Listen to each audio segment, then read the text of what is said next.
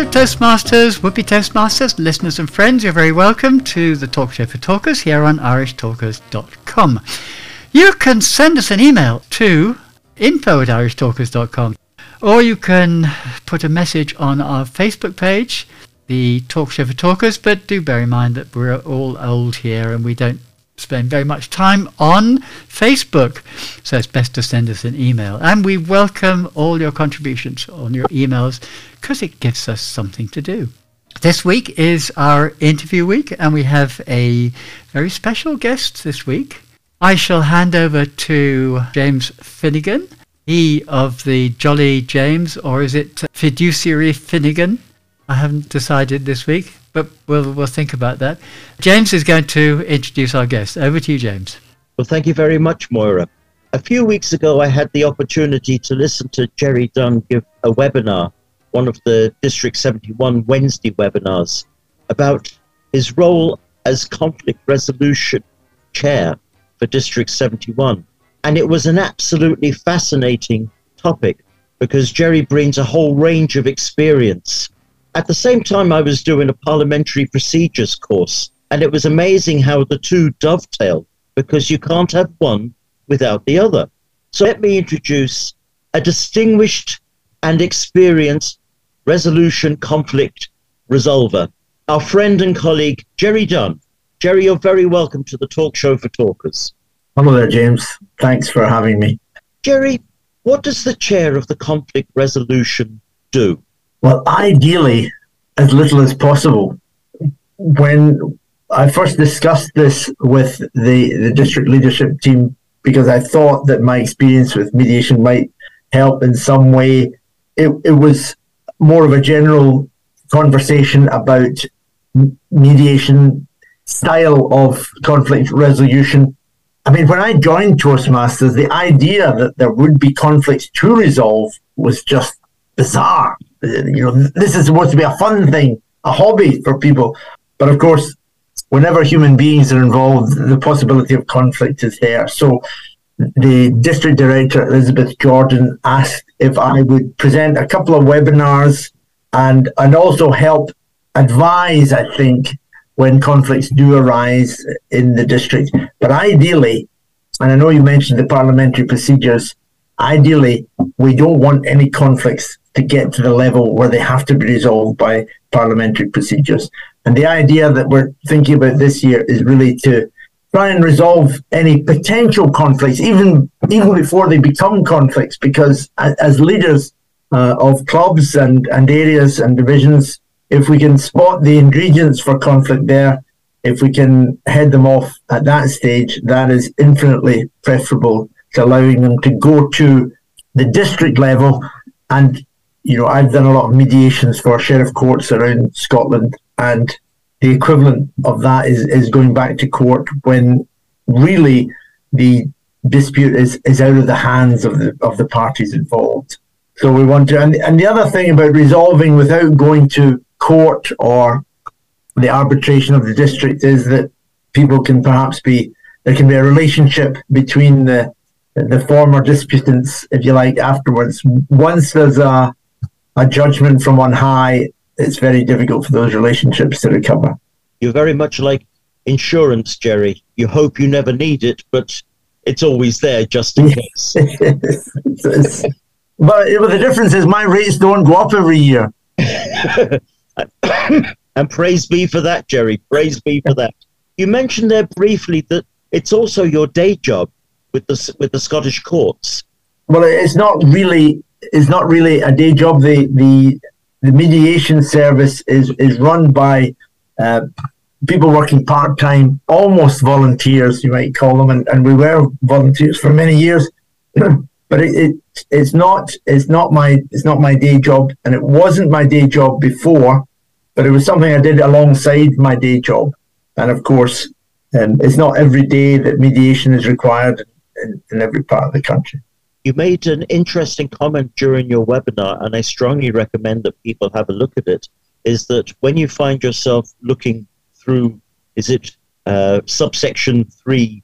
Uh, protocol, protocol, protocol three. three. Yeah. yeah. that uh, you know it, you've already got. It's already too late. You should know that, James, if you're doing a parliamentarians course. Um, yes, it is. It's almost well, it's it's out of the individual's hands. Then that, that's that's where we are with that.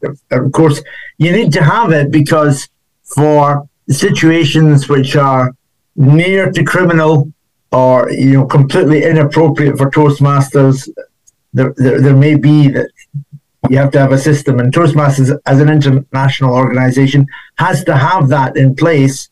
But again, as you say, uh, the fewer times we have to use it, the better. Gerry, you describe mediation as finding a midway path that both sides, while they won't get everything that they want, they get enough that they can live with to move on.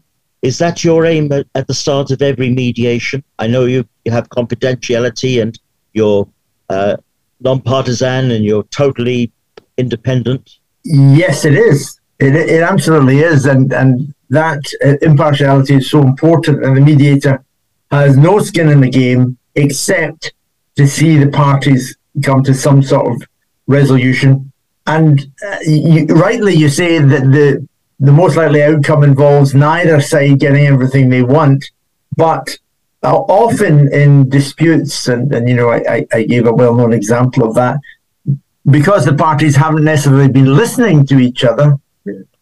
Who would have thought that could happen in Toastmasters?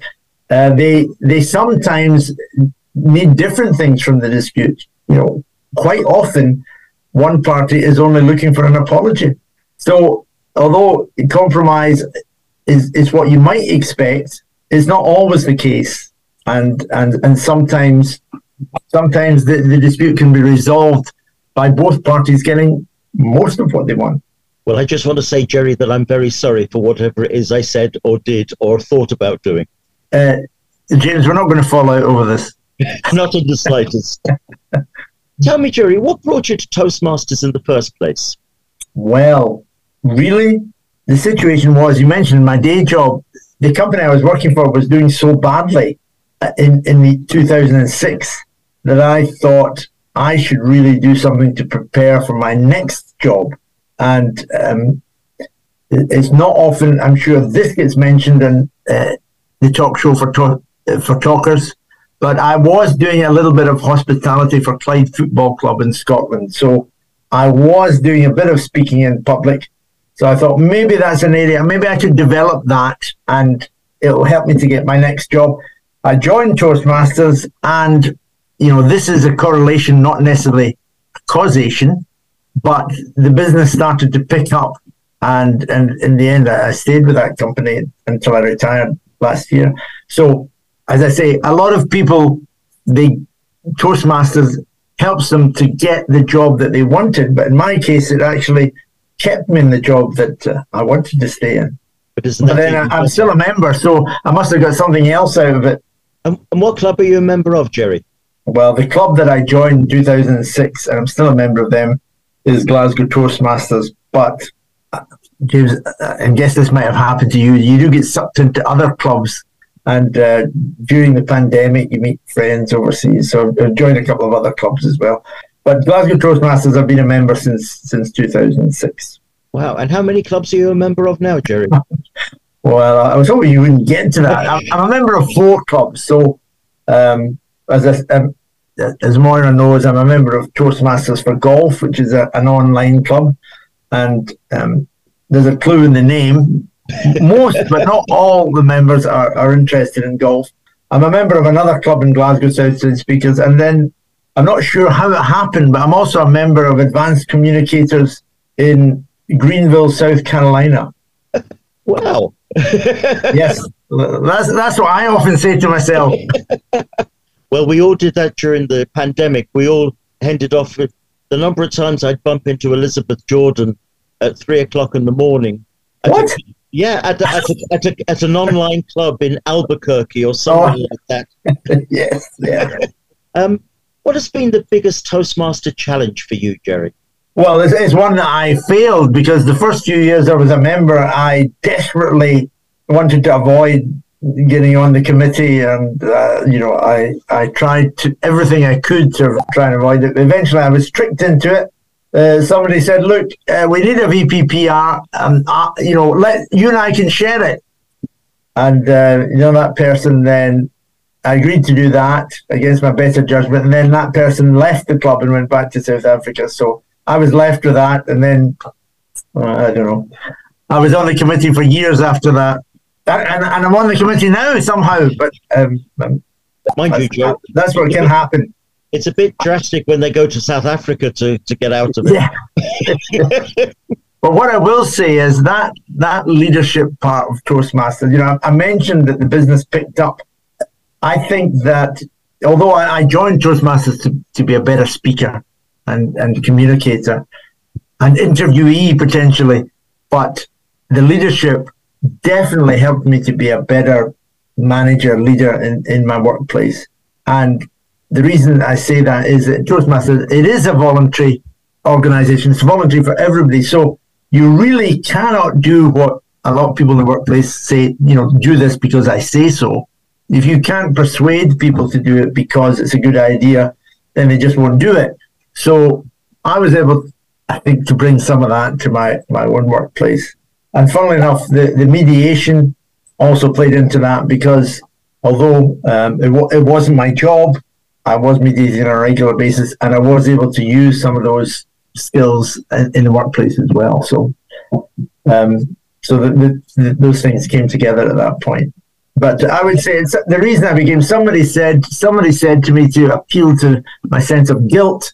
Um, the communication side is what you get from Toastmasters.